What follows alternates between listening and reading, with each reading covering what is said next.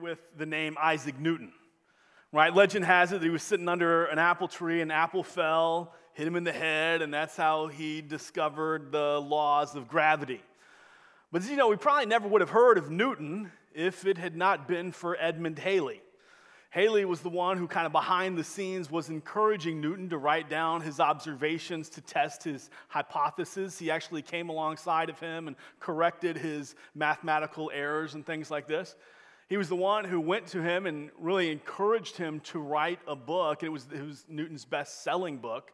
And beyond just encouraging, he edited the book, he helped publicize the first edition of the book, and he even financed the, the whole process even though Newton was far wealthier than he was.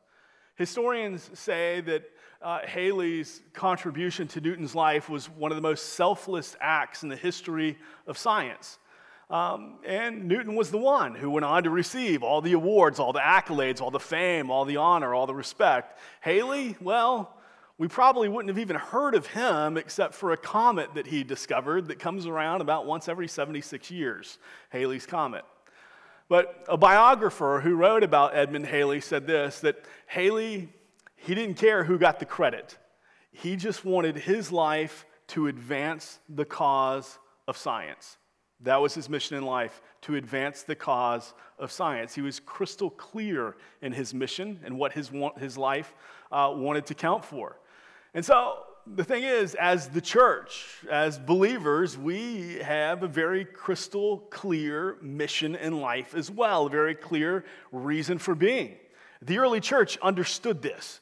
They were confused about some things, but on this, they were crystal clear. Tertullian, a church leader, he wrote in around 200 AD, and he said this about himself and fellow believers about their responsibility of bringing the gospel into all of culture. This is what he wrote We are but of yesterday. And we have filled every place among you cities, islands, fortresses, towns, marketplaces, company, senate, forum. We have left no territory uncovered except inside the temple of your gods. What he's saying is, hey, Christianity, it's a very, it's a relatively new thing here, a new movement, but we understand our mission is to take the light of Christ into all of culture. Let's infiltrate it, let's get it out there, let's share Jesus and impact people. And so they were very clear on this. It was said that the most sacred duty of a new believer was to share Jesus with their friends and family. Justin better known as Justin the Martyr, he was killed in 165 AD for the faith. He coined this phrase that we are all informal missionaries. And he said that the advancement of the gospel happens because informal missionaries simply share the light they've received with other people. And unfortunately, though, today, the American Evangelical Church is not so crystal clear on her mission anymore. George Barna, in his research, he says that well over half of those who attend an evangelical church regularly do not believe that disciple making is, uh, is commanded, that it is simply optional. So, as we continue our Christmas series into the light, John will write about an example to the early church and to us of someone who understood his mission crystal clear and what his life should count for. Let's go ahead and check it out together. It's John chapter 1, verses 6 through 13. John 1, 6 through 13. John writes There was a man sent from God whose name was John. He came as a witness to bear witness about the light that all men, that all might believe through him. He was not the light, but he came to bear witness about the light. The true light, which gives light to everyone, was coming into the world. He was in the world, and the world was made through him. Yet the world did not know him.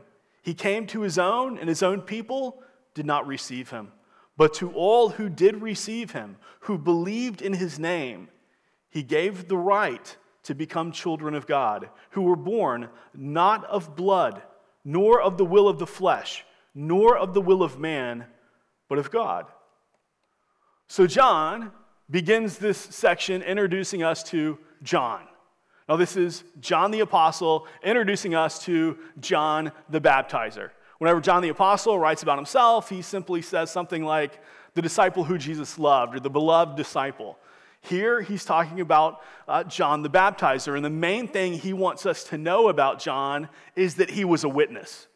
Okay, he uses this over and over and over again in the first chapter here as he's talking about John, his life, and his ministry. He says it seven times, actually. If you want to circle this, write it down. Verse 7, he came as a witness to bear witness. Verse 8, he came to bear witness about the light. Verse 15, John bore witness about Jesus. Verse 19, and this is the witness of John. Verse 32, and John bore witness. Verse 34, I have seen and borne witness that this is the Son of God. So, hey, John's a witness. That's, that's what he wants us to get. He's a witness.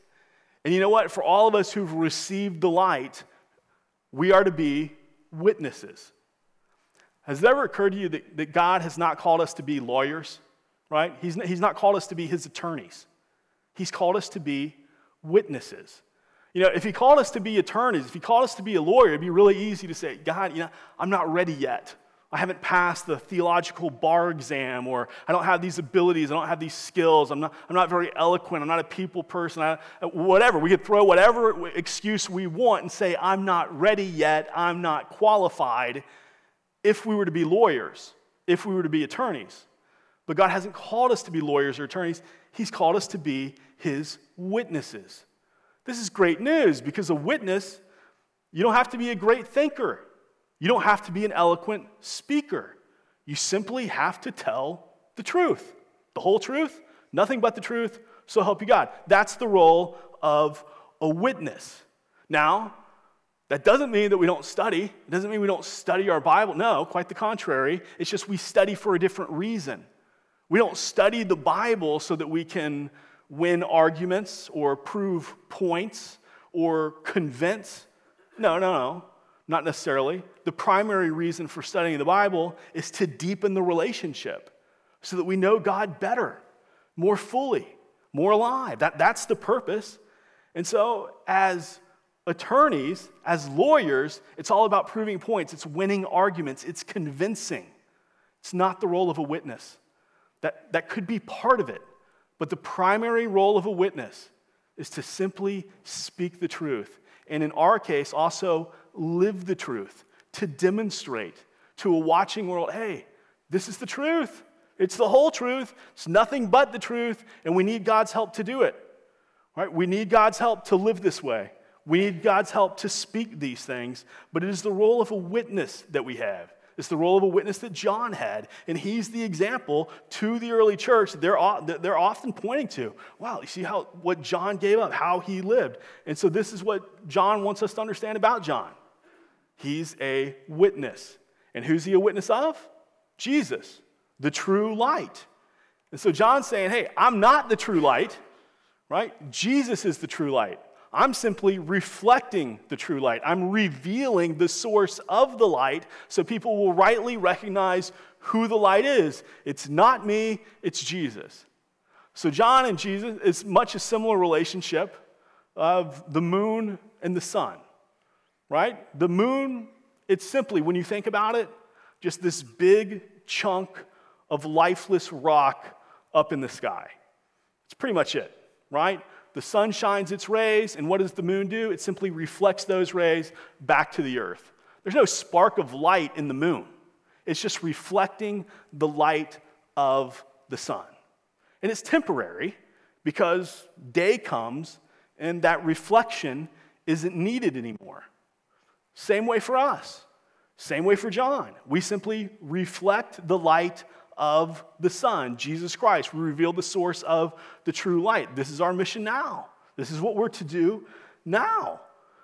And so the true light is Christ. We simply reveal the light. John says that Jesus, the true light, gives light to everyone. Now, that's a phrase that's easy to kind of stumble over here a little bit because John is not saying that, hey, the light has come, the light of Christ comes in such a way that every person of all time, everyone receives the light, walks in the light, understands the That's not what he's saying. He's not speaking about internal illumination, that we all just get it. No, we know that the world is dark. John just said the world is dark. Last week we looked at that. It was a world full of darkness, but the light wins. And we go on from here and we see, we just read, that the light is rejected. We understand there's darkness. It's not internal illumination that he's talking about. Instead, what John's referring to when we are all, when the light is given to everyone, it's objective revelation, right? That the whole world can see. As Paul would put it this way, so that all men are without excuse, because the light has been given to everyone. It's as if someone walked into a dark room, flips on a switch, and boom, the light comes on. No, no one has excuse anymore. The light is on. So now, what are you going to do with the light?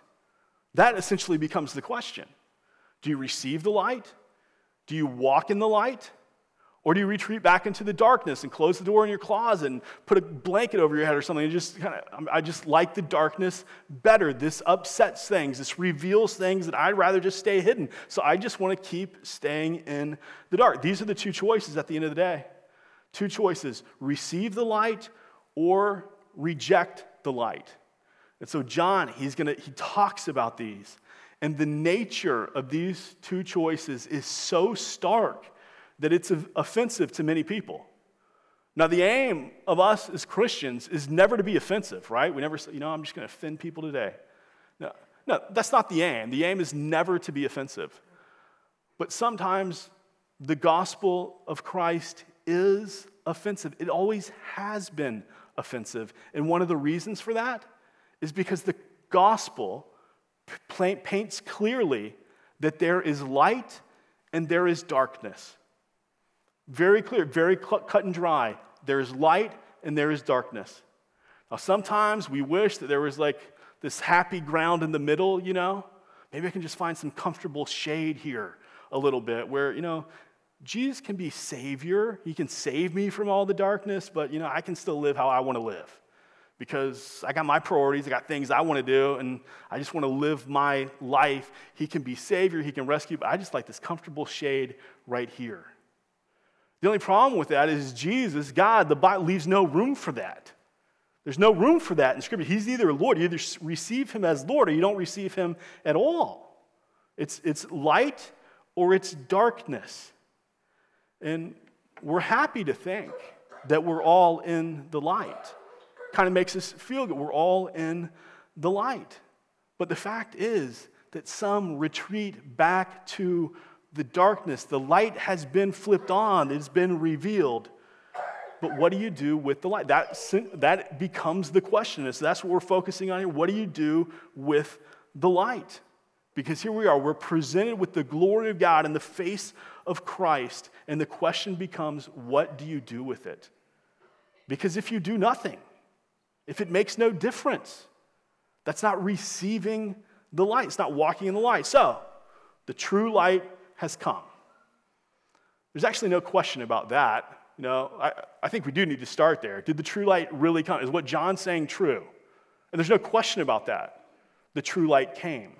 No objective person, no thoughtful person debates the point that Jesus existed, that he lived on this earth, that he walked, that he was a real man.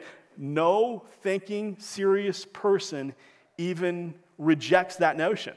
And this goes all the way back because of the sources that we have. You, Uh, Roman sources like Suetonius, writing in the early part of the second century, he refers to Emperor Claudius in 49 AD, and he wrote this Since the Jews constantly made disturbances at the instigation of Chrestus, he expelled them from Rome. Chrestus is a reference to Christ. There's also the Roman historian Tacitus in his book, The Annals of History, he wrote this Consequently, to get rid of the report, Nero fastened the guild and inflicted the most exquisite torture on a class hated for their abominations called Christians by the populace. Christus, from whom the name has its origin, suffered the most extreme penalty during the reign of Tiberius at the hands of one of our procurators, Pontius Pilate. Even the Roman historian Tacitus, what he's saying is yes, there was this man Christ, he was this great instigator. Now we have all these Christians. They're an abomination. We hate them. But he's giving reference to yes, Jesus is a real person. But it's not just Roman historians. Non Christian Jewish sources, Babylonian Talmuds, Palestinian Talmuds. The great celebrated Jewish historian Josephus, he makes passing reference to Jesus several times. He refers to uh, Jesus as he was called the Christ, Jesus, the brother of James, things like this.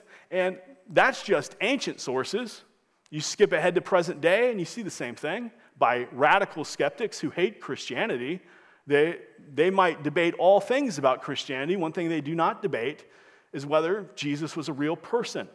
Take Bart Ehrman, for example. Okay, if you're familiar with Bart Ehrman, he's a noted professor down at Chapel Hill, and he says this the reality of whatever else you may think about Jesus, he certainly did exist. So even radical skeptics concede yes, Jesus was a real person which makes everybody have to ask the question what do you do with him? Or as John puts it this way, the true light, which gives light to everyone, was coming into the world. Some did not receive him, others did. And so, what is our response? And if you reject, it is a more serious offense than you could ever possibly comprehend. And if you receive, it is a greater miracle than you could ever possibly imagine. But that is the black and white choice rejection or reception. John says rejection can happen for two reasons. One, the light goes unrecognized, it just goes unrecognized. Uh, Paul actually talks about this in 2 Corinthians 4. He says that Satan is working to blind people so that they will not see the light of the gospel. And the blinders that Satan uses can be numerous, and they are. They're many. They can be good things, it can be the success, intelligence, other people, uh, the approval of man, whatever. It could be religion, it could be all kinds of things. It could also be bad things, terrible things that happen in our life, and broken families, whatever the case may be. It could be bad, but they're all blinders. And the result is just the same. Blinders happen at Christmas time all the time, right? You look at Christmas time, oh, it's the holiday jingle, you got the feel good movies, the lights, the decorations, everything is so nice. And Jesus, you know, he's just a sweet, cuddly, cute little baby, quiet, silent baby in the manger. We like him just silent and quiet there. We'll sing songs about that. Away in a manger, no crib for a bed, the little Lord Jesus, he laid down a sweet head. And we can be comfortable with him there. But what John's gospel, as he introduces us to Christ, he's introducing us to Jesus so that when we behold Jesus in the manger, we understand that the one looking back at us is the pre existent Son of God, who doesn't just stay silent and quiet, but actually speaks into every moment of every day. He doesn't just say, bound up and swaddled up in swaddling clothes, but he's the one who forms and sustains all of creation. This is how John invites us to see Jesus, to understand who he is. And if you don't receive him like this, if he just stays as a quiet, silent baby who has no authority in your life, you're blinded to who he is. You're blinded to who he actually is. John says there's another way of rejection, though. John says that he came to his own and his own did not receive him. The Greek word there, paralambano, it literally means this that they did not accept him to themselves. Like, hey, here he is. And they flat out reject him.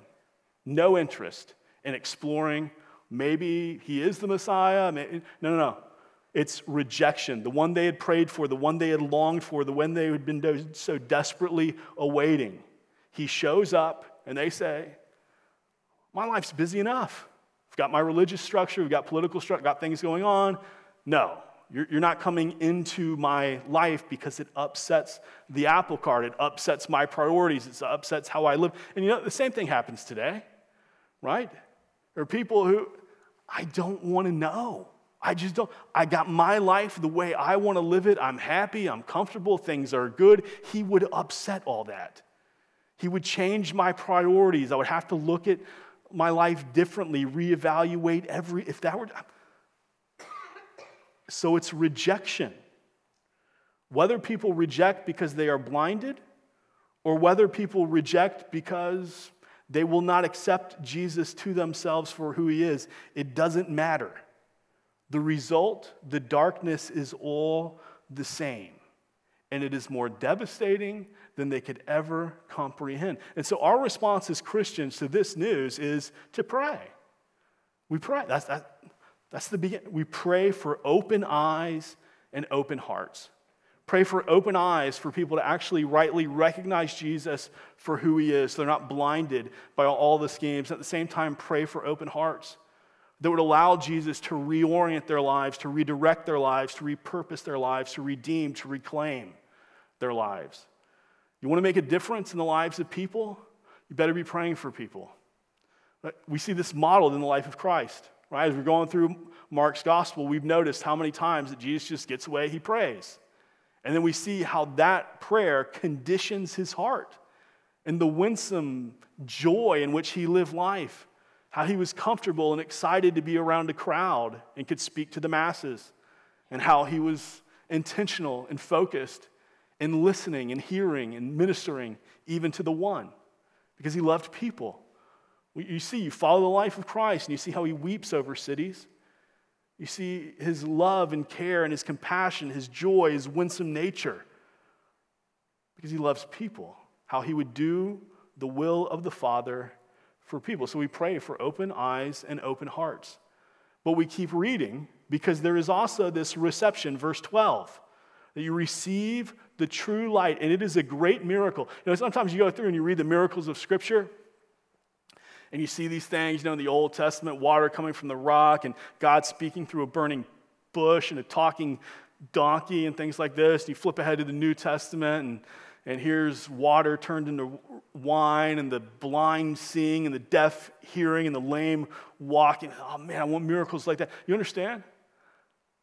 The miracle of believing in Christ is the greatest miracle of all. It's the greatest miracle of all. It's a changed life, it changes everything. John says it like this that all who receive him, that is, to believe in his name, now, that belief, as John will explain it, is not mere intellectual assent. It's not saying, yes, I believe Jesus is real. Yes, I think he's the Son of God. Yes, check that box. Yes, now I'm just going to live how I want. It is not that. It is not just an academic exercise or anything like this. Not, yes, I'll sign on to that. I think that's right. That's not belief for John. Okay, as, as he shows, if you were to go through his gospel, light, darkness, and what belief looks like and receiving looks like, this belief is I will treasure his name, I will revere his name, I, I will turn from the world, I will turn from darkness, and I will follow his name because I want my life to be identified by his name.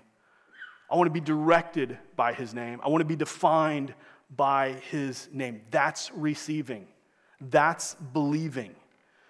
And he says that if you've done that, if, if there's this reception, this belief, then you get this right of being called a child of God. It's not a birthright. To be called a child of God is not a birthright. Okay? It, uh, you have the right, the authority, the privilege, the honor of being a child of God. Sometimes we hear that language and it just kind of falls on deaf ears because, you know, our, our culture tells us we're all children of God. And we sing songs about it. You know, hey, we're all God's children. And it sounds so wonderful. But according to John, it's simply not the case. Being a child of God is not a birthright, it's a born again right, it's an adoptive right, it's a right that must be granted. We're not all children of God, John says. And he actually uses very precise language here as he's talking about this he uses one term for Jesus for son, and then he uses a different term for everyone else, children. It's as if he's saying this that God has one son by nature, Jesus, and he has many, many, many, many, many children by adoption. That's all of us. One son by nature, many children by adoption. You know, we live in a world that's consumed with rights. You know, I have my rights, these people have their rights, you know, don't infringe on our rights, this Bill of Rights, all that's fine. All those things are great. The most important right, though, the right that we should be most concerned about is have you been given the right to be called children of God? And so, how do you get that right? How does that happen? How do you receive Him? How do you go from a from a heart of stone to a heart of flesh? How do you go from stone cold dead to spiritually alive and breathing? How does that happen? Do you just wake up and decide one day, today, I think I'll be alive? You know, today, I think I'll be born again. Dead people don't do that. You understand? Dead people don't just say, you know, today I think I'm going to be alive. The image of Scripture is that we are dead in our sins and trespasses. Not that we're struggling, not that, they're, not that we're weak, not that we're infirm, not that we're sick, not that we're dying. No, the image in Scripture is dead. Dead people don't bring themselves back to life. So, do you see what it says in verse 13? This is very important. That if you believe in his name, you have been born not of blood not of blood. It's not up to your ancestry. So you can't look back and say, oh, I had this great ancestry. I come from a great family, great parents, grandparents, great grandparents, all the way back. Or you can't look back and say, man, you, you come from a really tough line. It's like brokenness all over the place. Uh, you can't look and say, okay, Jew, Gentile, that doesn't matter. It's not ethnicity, it's not socioeconomic status. It's not, well, I had all these brave, I come from a brave line of warriors and everything, or man, I just came from broken cowards and I'm kind of embarrassed of this. None of that matters. It's not of blood. It's not of blood, nor is it the will of the flesh. It's not based on human choice. You aren't born again because you decided, I think I'll be born again. It's not based on that. It's not the will of the flesh. Nor is it the will of man, he says. It's not based on human initiative. It wasn't a man and a woman. They didn't get together and say, you know, let's have a baby, and then Jesus was born. And in the same way, it's not us, like, let's just try harder, let's live better, and then I'll be made alive. It's not the will of man. It's not of blood.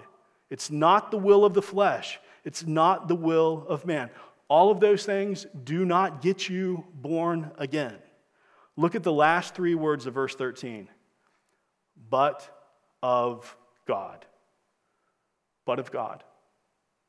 It's his initiative, it's all of God. The new birth, to use a theological term, is monergistic. Okay? That is, it's not synergistic.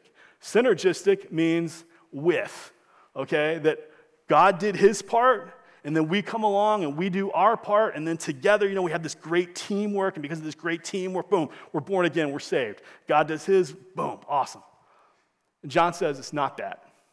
It's not synergistic. He says it's monergistic. Mono means one. It's all the will of God. It's the initiative of God. It's the act of God. It's God working. The new birth, John says, is of God.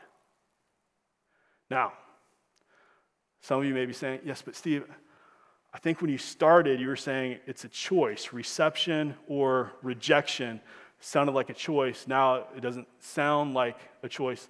Listen, if you lean toward the more reform side of theology, choice is a good biblical word. Okay?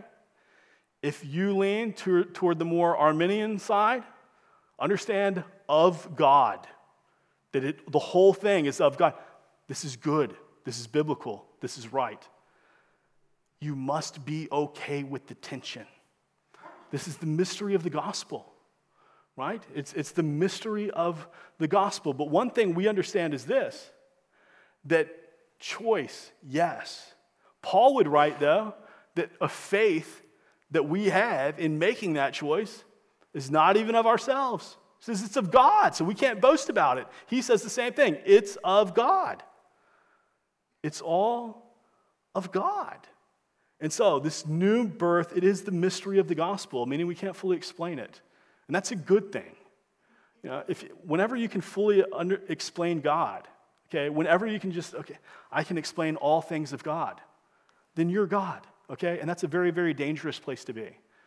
Right? It is healthy and it is good to say there's some, t- I can't make sense of this completely. Good. Because that means he's still God. It is the offense of the gospel because this is of God. Salvation, new birth, it is of God. And this is an offense of the gospel because it's not of us. We can't do it. And that's offensive to some because we like to control our own destiny, masters of our own universe, this type of thing. But it's of God. It's also the great hope of the gospel because it's of God. It's not dependent upon you. It's not dependent upon me. I can't earn this. I can't make this. It's of God, and praise God that it's of Him. Because He, what He reclaims, He reclaims perfectly. What He redeems, He redeems perfectly. What He saves, He saves perfectly. I don't know about you, but I don't do anything perfectly, right? Everything he does, when it's of God, it's perfect. It's his initiative, it's his design. What do we do? We receive the light. Receive the light. And that really is the question this Christmas season. You know, with all the music of the season, all the lights and all the decorations, all the beauty, everything that's going on, the question is, what do you do with the true light of God? Or to put it another way, are you a Christian? Not what people would say about you, not what values do you espouse or who you align with or anything like No, not what box will you check. It's not that. At least not according to John's gospel. It's do you believe in his name? In other words, do you treasure his name? Do you revere his name? Do you turn from darkness toward his light so that you will walk in his light so that you'll be defined by his name, identified by his name. Because once you do that, like John, your mission in life becomes crystal clear. Here's what I'm to do. I'm just to live as Jesus lived. He be conformed into his image. I understand who he is. I understand who I am. I, just, I understand my reason for being, my purpose in life just like Edmund Halley, everything becomes crystal clear once you believe in his name. Heavenly Father, God, we thank you that it's of you, that it's not of us. Uh, because, God, what you do, you do perfectly. And what we do, ah, it's never perfect. So, God, help us to walk in your light.